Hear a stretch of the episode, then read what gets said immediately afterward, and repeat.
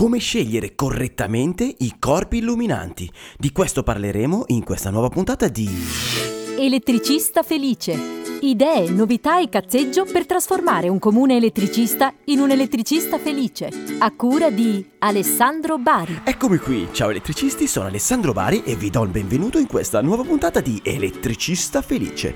In questa puntata parleremo di corpi illuminanti e le loro caratteristiche. Perché quando tu vai a scegliere il corpo illuminante per illuminare una stanza del tuo cliente, un ufficio, un corridoio, devi anche sapere come scegliere questa lampada, quali sono tutte quelle caratteristiche che la lampada si porta dietro, quelle informazioni utili per capire se la scelta è corretta oppure stiamo facendo un grossolano errore.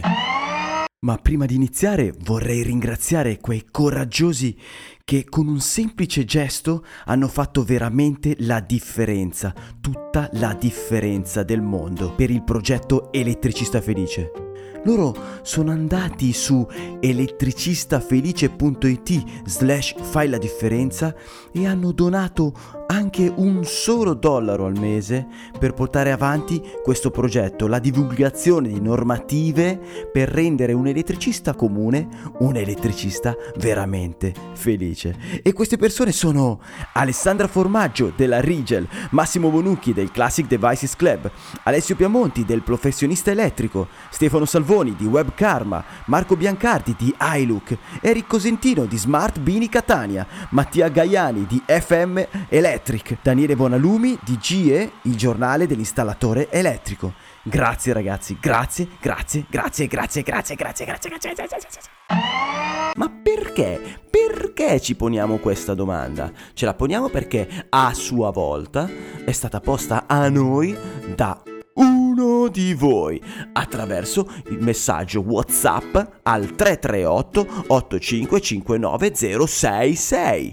Ascoltiamo. E vi faccio una domanda. Il messaggio dell'elettricista.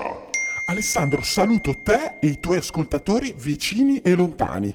Mi chiamo Nunzio Filagamo e mi è capitato di dover fare un impianto elettrico in un ambiente di lavoro dove non serviva il progetto.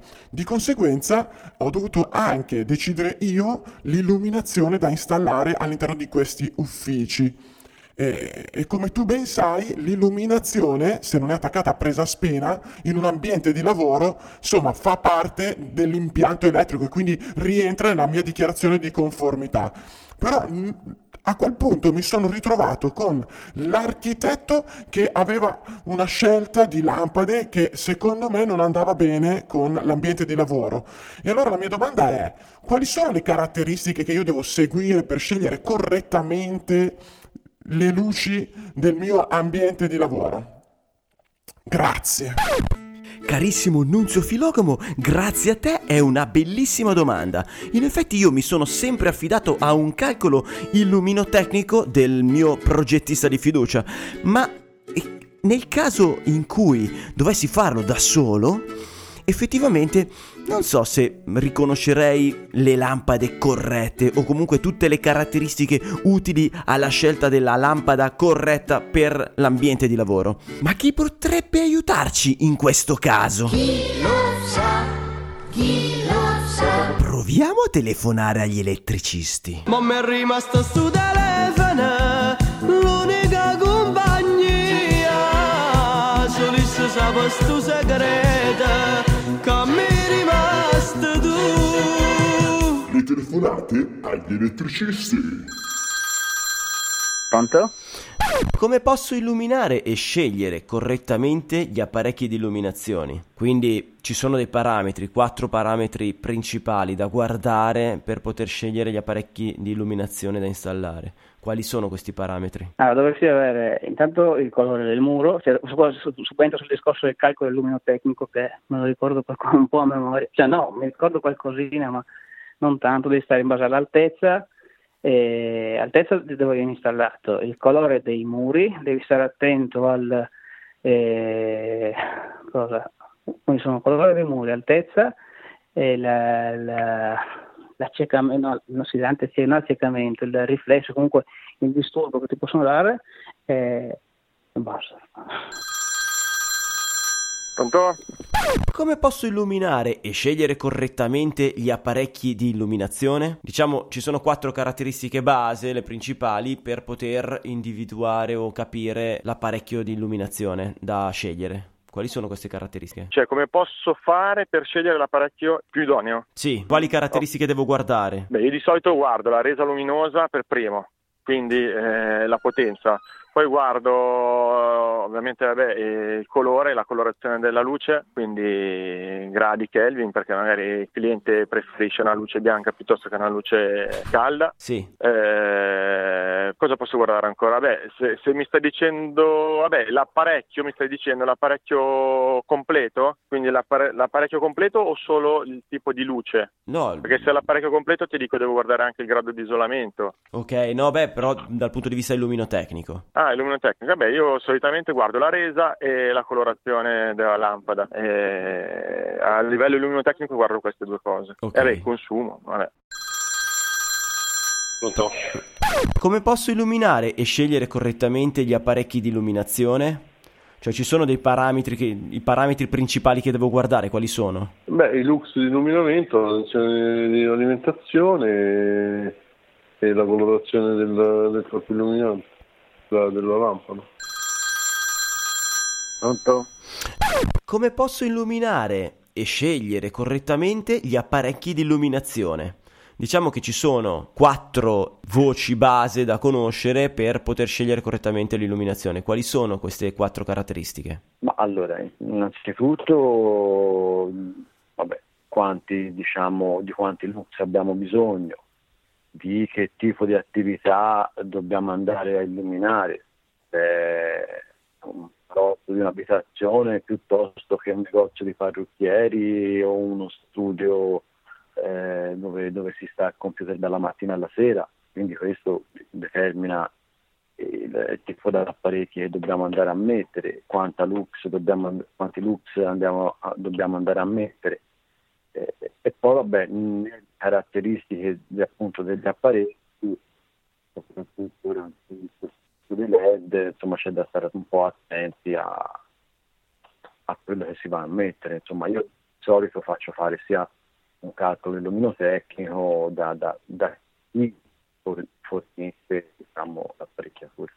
Secondo i nostri elettricisti, quindi dobbiamo stare attenti al colore dei muri, l'altezza dei soffitti o delle lampade, al disturbo, all'accecamento che possono recare, alla resa luminosa, al colore della luce, al consumo delle nostre lampade, ai lux di illuminamento, tensione di alimentazione e ai tipo di attività dove dobbiamo andare a posizionare queste lampade. Direi che ci siamo, nel senso, sono tutte caratteristiche che sicuramente è necessario osservare per fare un impianto di illuminazione corretto. Ma entriamo nei particolari, cerchiamo di capire realmente come possiamo scegliere le nostre lampade perfette all'installazione che dobbiamo attuare. E come la facciamo se non andando a disturbare uno dei nostri esperti preferiti? Non importa quanto si aspetta, ma chi si aspetta?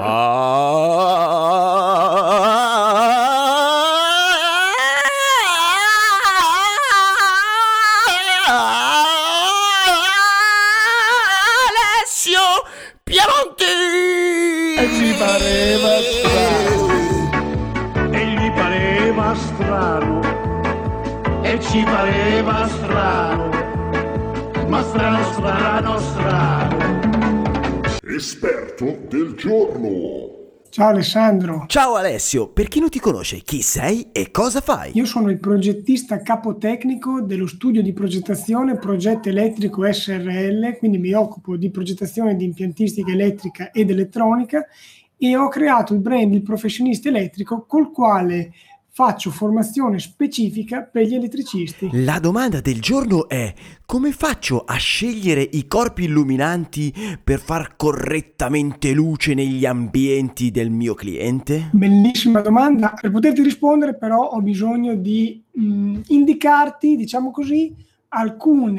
alcuni requisiti illuminotecnici, quindi alcuni parametri che riguardano tutto l'ambito dell'illuminazione. Partiamo dal più semplice, il flusso luminoso. Il flusso luminoso che cos'è, Alessandro?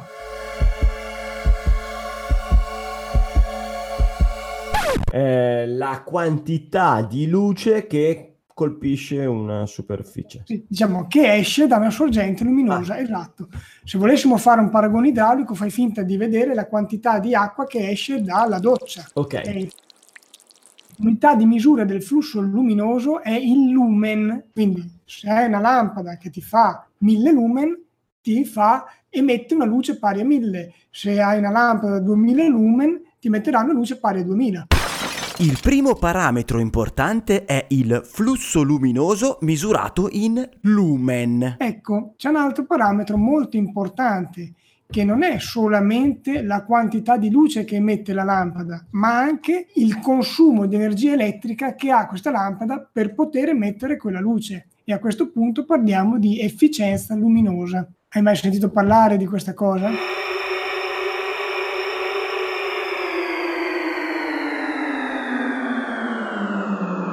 Interrompiamo le trasmissioni per ignoranza. No. Prova a pensare, una lampada a LED rispetto a una lampada a incandescenza consuma molto meno, ma ti emette la stessa quantità di luce. Quindi è molto più efficiente. Esatto. Infatti questa unità di misura dell'efficienza luminosa per l'appunto si esprime in lumen su watt. Per avere alcuni ordini di grandezza, la classica lampada a incandescenza, quella col filamento, può girarsi attorno ai 14 lumen watt.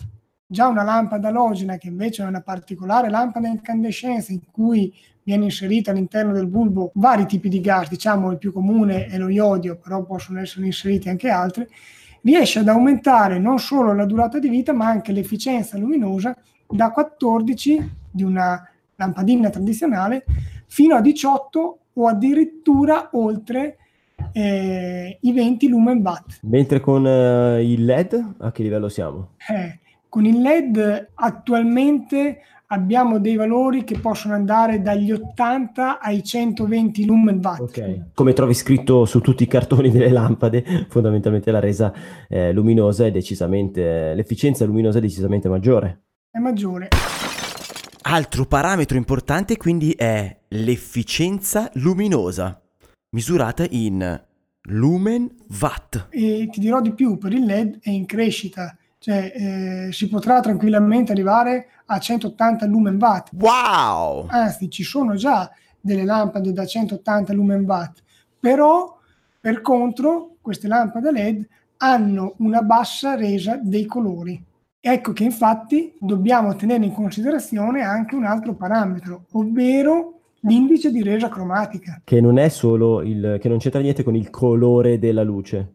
E quindi, la temperatura della luce. Bravo, quella è la temperatura di colore. Invece l'indice di resa cromatica ci rappresenta come quella sorgente luminosa riesce a farci percepire correttamente i colori. Se stimiamo pari a 100 la resa cromatica del sole, andiamo a vedere quanto vale questo coefficiente per altre lampade. Indice di resa cromatica si esprime con una percentuale. La resa cromatica per la scelta del corpo illuminante è un parametro importante? È molto importante. Ci sono 4 cose da tenere in considerazione per la scelta di un apparecchio. Però prima fammi raccontare un po' i vari parametri di base. In sostanza, la norma per l'illuminazione dei luoghi di lavoro, che è la UNI EN 12464-1 per i luoghi di lavoro interni e -2 per i luoghi di lavoro esterni, richiede che vengano soddisfatte determinate condizioni. Una di queste, per l'appunto, è l'indice di resa cromatica. Ti faccio un esempio. Prova a pensare se sei, la tua moglie va dalla parrucchiera per farsi la tinta. Se la parrucchiera non ha delle lampade che hanno un elevato indice di resa cromatica, magari all'interno del locale vedono la tinta in un certo modo e quando esce fuori con la luce diurna si vede la tinta in maniera diversa. Quindi è molto importante. La norma stabilisce che dai parrucchieri ci voglia almeno una lampada che abbia l'indice di resa cromatica pari a 90, cioè non inferiore a 90. diciamo. Che mi sembra un valore piuttosto alto, se mi hai molto, detto che molto alto, è molto alto. A tal proposito ho chiamato Massimo, il mio fornitore di fiducia, e gli ho chiesto dei neon da sostituire per la parrucchiera mia cliente. Allora, il neon indicato per i parrucchieri, quindi con un alto indice di resa cromatica, è ad esempio il Master TL D90 Deluxe. Sai che questo neon costa precisamente 9,73 € al pezzo più IVA, rispetto al neon normale pari misura che è 1,30 centesimi. Cioè 1,30 € rispetto ai 9,73. Calcolando che nella sala colore c'erano 24 di questi neon, stiamo parlando di una differenza che va solo per il materiale da 31 € per cambiare tutti i neon con quelli normali a 233 € per cambiarli con quelli ad alta resa cromatica. 200 € di differenza. Io già me li immagino quei parrucchieri da 4 soldi che mettono le lampade normali e poi la sciura Maria entra dentro, si fa un bel biondo platino, esce alla luce del sole e viola. In altre condizioni basterebbe meno, può essere richiesto da 80 a 90 e già anche qui parliamo comunque di un indice di resa molto buono. Fammi un esempio di un ufficio tradizionale. In un ufficio tradizionale, vediamo un po' perché a memoria non me le ricordo tutte, da non sui 70 almeno. Almeno 70. Però okay. Dipende Alessandro, perché dipende cosa devi fare in quell'ufficio. Cioè se devi fare un disegno al CAD hai determinati parametri, se devi fare semplicemente la battitura dei tasti sulla tastiera ne è un altro, cioè ci sono tantissime casistiche, è impossibile ricordarsele tutte a memoria e bisognerebbe andare a vedere di volta in volta la norma cosa prescrive. Ok, comunque vabbè, per quel parametro c'è una tabella che ti indica quali sono i limiti. Esatto. Un altro parametro molto importante da tenere in considerazione è la durata di vita. Mentre la vecchia lampada a incandescenza aveva una durata di vita di circa 1000 ore che saliva a 2000 ore con le lampade alogene, ecco che con i LED abbiamo delle durate di vita che sono abbondantemente superiori. In linea teorica. In linea teorica, ma anche in linea pratica in realtà, perché le prove, i test li fanno. C'è però da stare attenti a una cosa, io lo dico sempre questo, occhio perché magari anche involontariamente, proprio per ignoranza, nel senso di ignorare le cose sì, sì. Del fornitore, non sempre ci viene somministrato il prodotto giusto. Mi spiego. Una lampada LED da 30.000 ore come durata di vita può essere molto migliore di una lampada LED che ha la durata di vita da 40.000 ore. E te dirai, che cavolo stai dicendo, Willis? Che cavolo stai dicendo, Willis? Che cavolo stai dicendo, Willis? No, mi provo a rispiegarmi. Esprimere la durata di vita di un apparecchio LED solo con le ore non è sufficiente. Ci sono altri 2 parametri che concorrono a individuare qual è la reale durata di vita della lampada e sono il parametro L e il parametro B. Quindi devi avere per forza anche questi 2 parametri per capire esattamente quanto durerà quel LED. Perché se ti viene detto questo dura 30.000 ore e poi dopo vai a vedere i parametri LB e ti dicono sì è vero dura 30.000 ore ma dopo 30.000 ore la metà dei LED non funziona più e ne hai un altro che dura 20.000 ore ma dopo 20.000 ore dice che il 100% dei LED sta funzionando ancora ma può iniziare a decadere il flusso luminoso, beh capisci che c'è una bella differenza. Certo. Durata di vita e parametri L e B.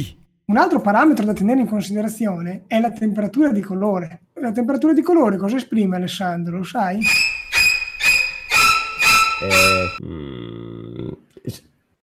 Il colore, la tonalità di bianco. Dai, più o meno, sì. Se hai una temperatura di colore bassa, come sarà la luce? Calda. Che vergogna. Se invece avrai una temperatura di colore molto elevata, avrai una luce fredda. Ok. Chiediamo agli ascoltatori perché stai ridendo, perché per suggerirti. Che lui faceva il gesto del caldo con le mani, una cosa vergognosa. Se volete vedere queste cagate dovete andare su YouTube, sul canale Elettricista Felice. Una cosa molto importante legata alla temperatura di colore, che in pochi però sanno, è che esiste un diagramma di Kruithof che ci dice quanta luce dobbiamo avere, cioè quanto illuminamento dobbiamo avere in base alla temperatura di colore degli apparecchi di illuminazione, per non avere dei colori che appaiano innaturali, oppure per avere dei sensi di monotonia, di addormentamento. Si può dire addormentamento? Vabbè. Mi sembra già troppo complesso questo crui qualcosa. Vabbè, ti faccio un esempio pratico così ci capiamo. Prova a pensare di stare in una stanza in cui c'è una luce molto calda, ma soffusa. Che sensazione hai? Birra. Ti sembra di stare al pub. Viceversa, se hai una temperatura di colore molto elevata e però non hai un corretto illuminamento, ti può mettere in uno stato di monotonia, di ansia. Faccio un esempio: i corridoi di ospedali, come si vedevano fino a qualche anno fa, veramente se ne vedono ancora alcuni, in cui ci sono quelle luci bianche smorte, non ti danno quel senso di infelicità. Ma a prescindere dal colore della luce. Vabbè, se sei in ospedale perché deve partorire la tua moglie, magari ok. Non sei proprio infelice, saresti un papà felice. Certo, come fa la trasmissione Papà Felice? Esiste. Temperatura di colore espressa in gradi Kelvin. Visto che ho parlato di illuminamento, andiamo a capire che cos'è questo parametro. Non è altro che la quantità di luce che vogliamo venga sparata sulla nostra superficie da illuminare. Se noi abbiamo 1000 lumen di flusso luminoso emesso da quella sorgente e lo andiamo a sparare su una superficie di 1 metro quadro, vuol dire che quel metro quadrato io l'ho illuminato a 1000 lux. Quindi il rapporto tra il flusso luminoso e la superficie da illuminare mi esprime l'illuminamento. Ah, ok. Cioè i lumen, adesso dico una cagata, i lumen sono quelli prodotti dal corpo illuminante.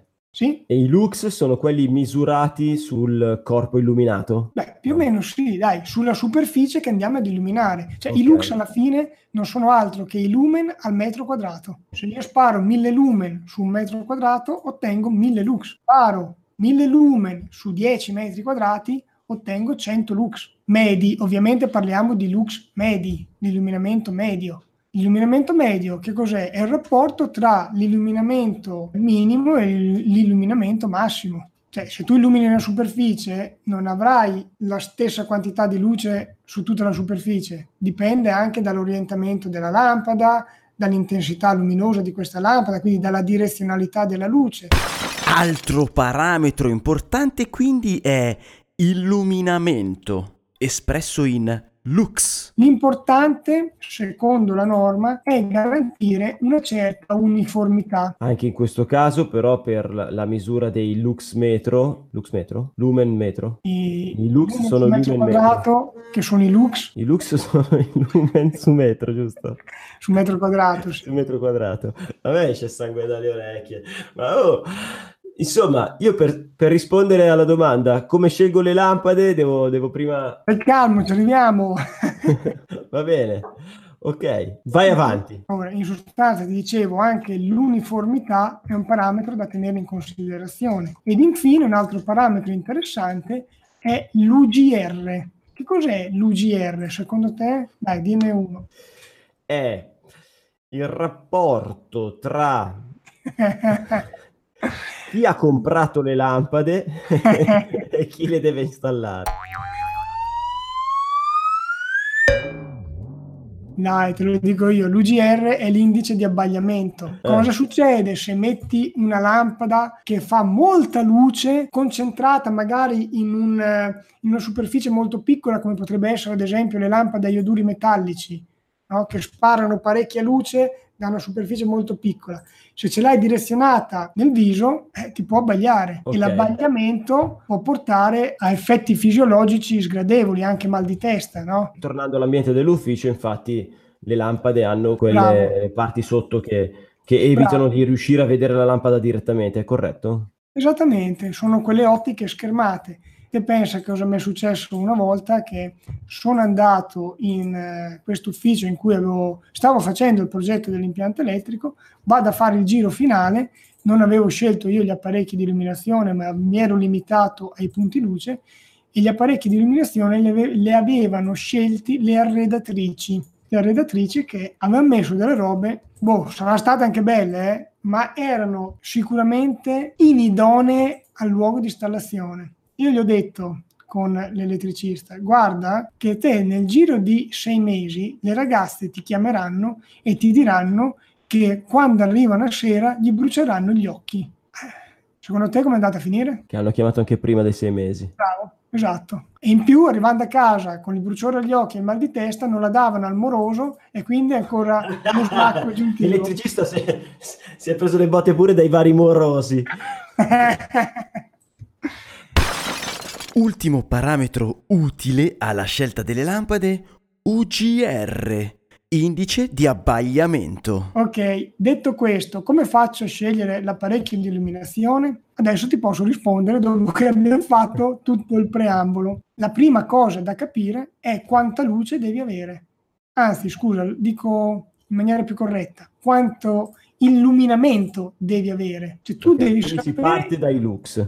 Bravissimo, in quel locale quanti lux devi avere? Devi avere 500 lux? Bene, a quel punto ci vorrà una determinata lampada che emetta una determinata luce, o tante lampade che emettano comunque la luce che serve. Va bene, per sapere quanti lux mi servono, ad esempio in un ufficio piuttosto che dal parrucchiere, ci sono delle tabelle, giusto? Ci sono delle norme di riferimento, che è in realtà una norma di riferimento, che è la norma UNI 12464-1. Ok, io guardo lì sopra e dico, che ne so, ufficio di progettazione, quindi mi servono 500 lux. Parto da quello, vado a vedere quali lampade producono 500 lux, che saranno una devastazione di lampade. No, attenzione, i lux sono i lumen sul metro quadro, quindi tu sai quanti lux ci vogliono sulla superficie, perciò devi sapere quant'è grande questa superficie da illuminare. Ok, per andare a capire i lumen. Bravo, facciamo l'ipotesi che sia 20 metri quadrati la nostra superficie che vogliamo illuminare.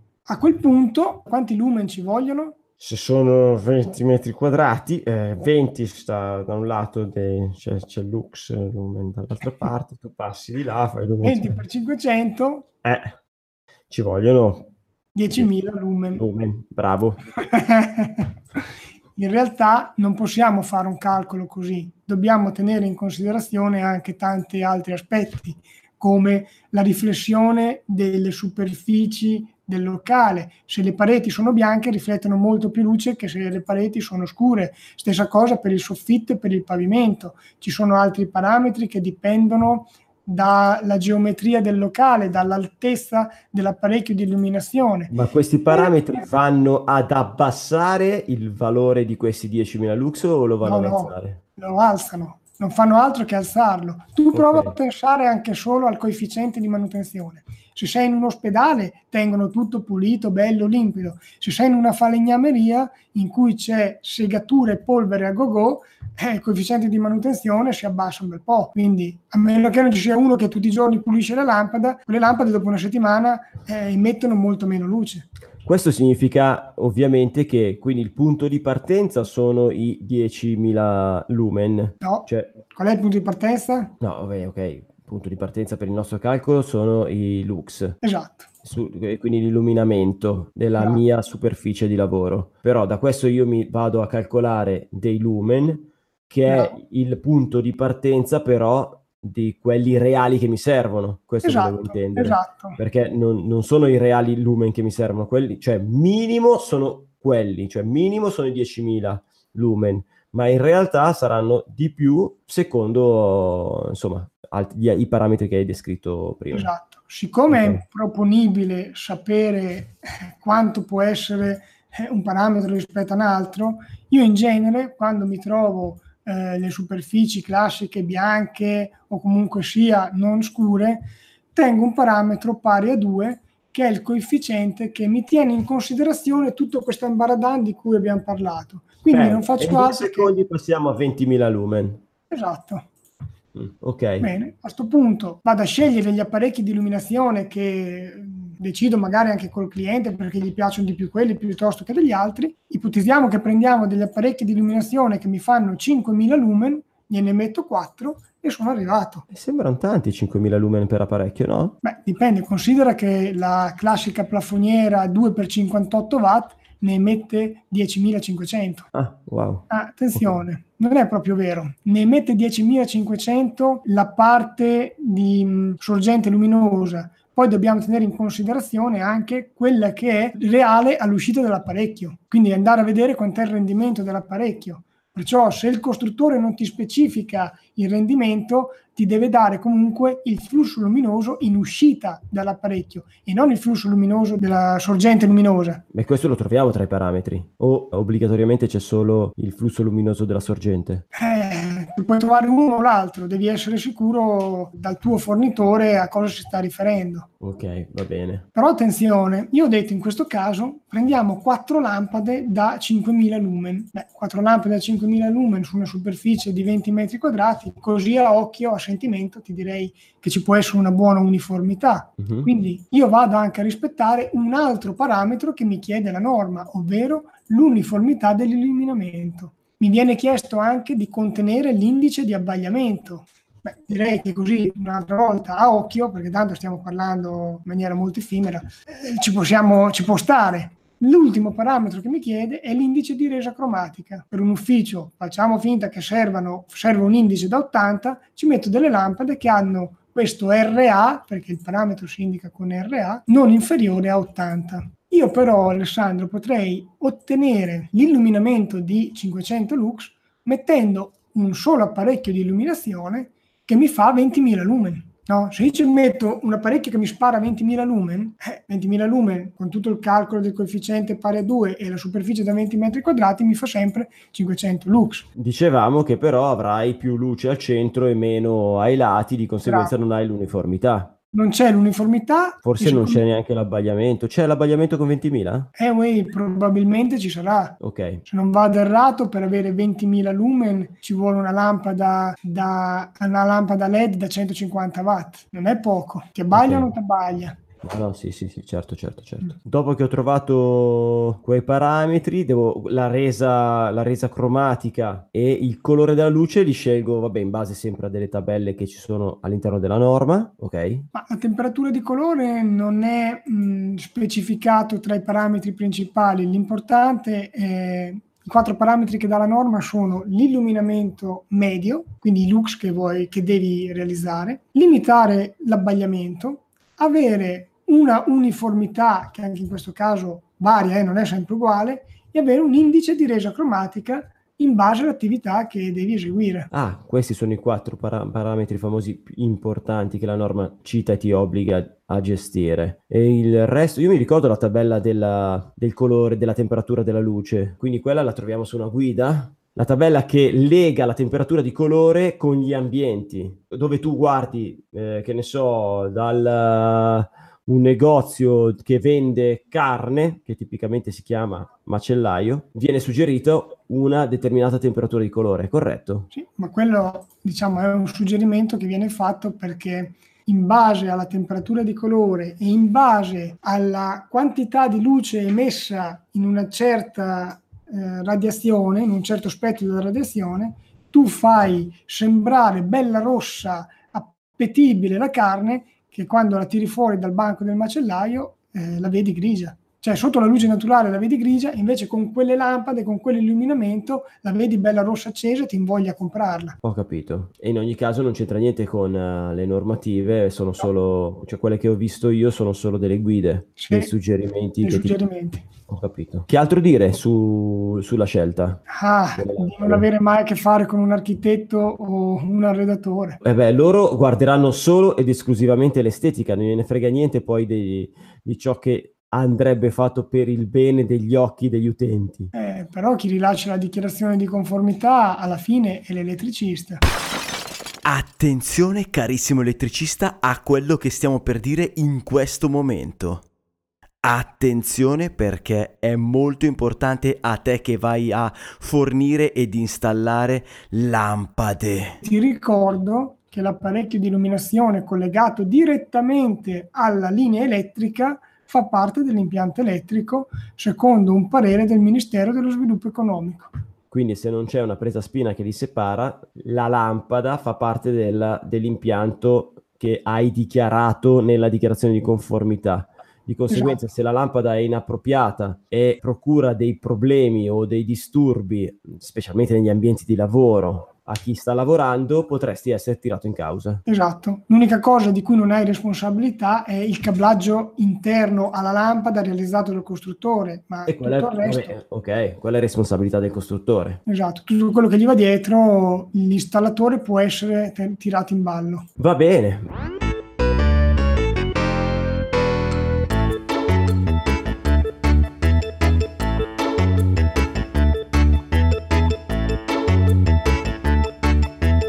Dai, che è il momento della marchetta!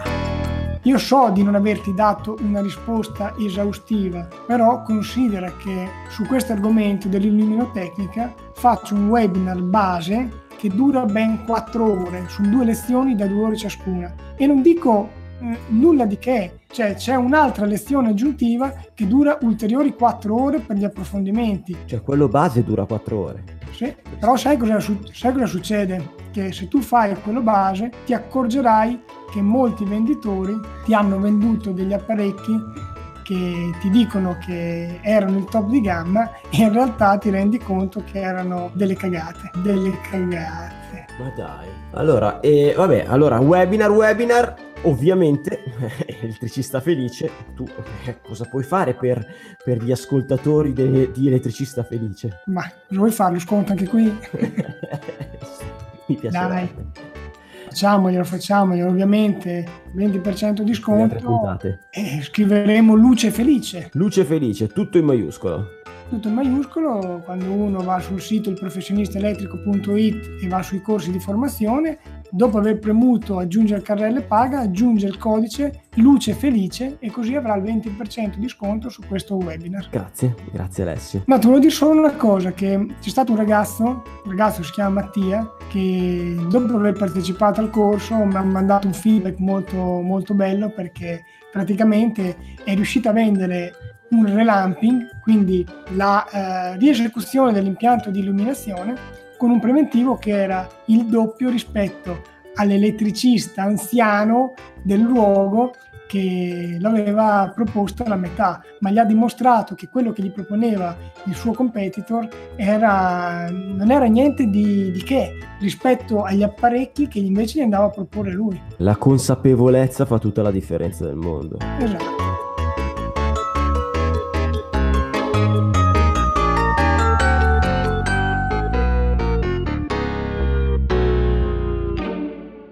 Ok, abbiamo parlato per tanto tempo e adesso facciamo un condensato di tutto ciò che abbiamo detto. Cerchiamo di condensare tutto, asciugare e cercare di capire che cosa abbiamo detto fino adesso. Un piccolissimo riassunto prima di salutarci. Allora, io guardo il mio ambiente di lavoro e dico: devo illuminare questo ambiente. Premesso che se l'ambiente di lavoro è superiore ai 200 metri quadri piuttosto che ai 6 kW, il progetto illuminotecnico verrà fatto da un professionista iscritto all'albo. Nei casi invece dove devo farlo io, il progetto illuminotecnico, e non uso un software per farlo, parto dai lux che mi servono sull'oggetto. Sì. Dopodiché, una volta che so quanti lux mi servono lì e lo vado a scoprire tramite delle tabelle che sono riportate all'interno della norma, quindi che legano i lux e gli ambienti di lavoro. Comunque su internet si dovrebbero riuscire a trovare questi valori. Ok, magari faccio un articolo da mettere anche sul sito con questa tabellina sul sito elettricistafelice.it, e una volta che ho questi lux mi calcolo i lumen che mi servono prodotti dalla lampada moltiplicandolo per 2 per avere il coefficiente di luce che si ciucciano le pareti e l'ambiente circostante, ovviamente purché non siano nere, perché altrimenti moltiplicare per 2 serve ben poco, non è sufficiente, almeno per 4, ecco. Ho capito. Da questo vado a calcolarmi quante lampade mi servono o che tipologia di lampada mi serve, tenendo conto che devo metterne non eccessivamente luminose per evitare l'abbagliamento e ben distribuite per garantirmi un'uniformità. Ultimo parametro da guardare dopo questa cosa, quello che si misurava in RA, che era la cromatica. La resa cromatica, che è praticamente quanto i colori sono veritieri sotto questa lampada, sotto le lampade che io vado a installare, rispetto alla luce del sole che ha una resa cromatica pari a 100, può essere? Esatto. Ok, va bene. E quindi anche in quel caso la resa che mi serve è legata all'ambiente di lavoro e la vado a trovare all'interno di tabelle elencate nella norma. E sì, che troverò anche queste su internet, immagino. Ma presumibilmente sì. Io adesso la norma ce l'ho, però ho visto che in giro per il web si trovano anche estrapolati, quindi... Ok, perfetto. Quindi una volta che so quel parametro lì, la mia lampada deve stare al di sopra di quel parametro, quindi deve avere almeno quella resa cromatica. Ma diciamo che va bene, da lì in poi si apre l'universo, da lì in poi ci saranno poi tutta una serie di cose da sapere, chiarire, che non possiamo spiegare probabilmente all'interno di un podcast. Sì, adesso abbiamo fatto un riassunto molto, molto stringato, però diciamo che abbiamo trattato alcuni aspetti basilari e fondamentali dell'illuminotecnica. Hai un suggerimento a chi deve andare a scegliere le lampade per un ambiente di lavoro? Di stare molto attenti ad architetti e arredatori. Ok, va bene. Alessio, preciso come sempre, ti ringrazio e ti saluto. Ciao Alessandro, ci vediamo alla prossima puntata. Il consiglio inutile del giorno.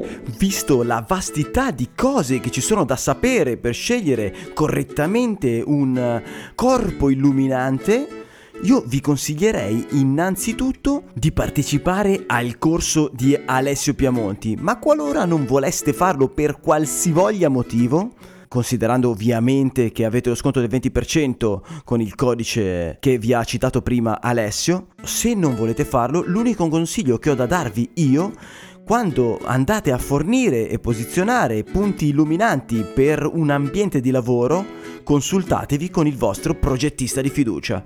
Non andate a casaccio, perché potrebbero tirarvi in causa in caso che i dipendenti sollevino qualche dubbio.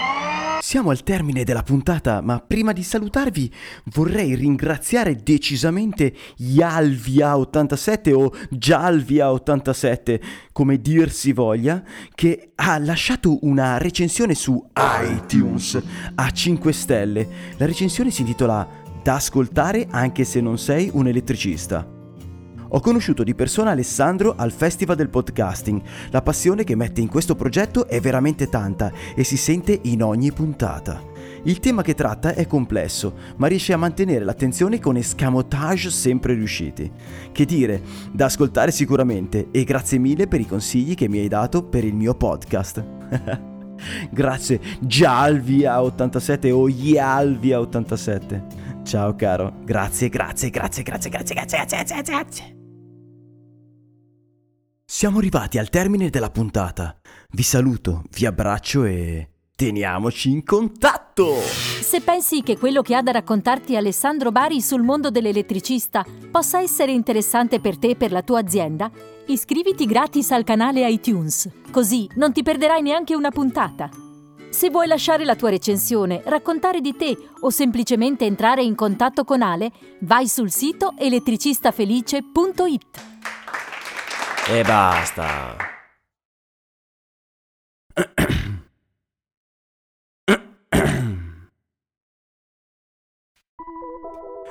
Un altro elettricista se n'è andato. 53 anni. Lo stress.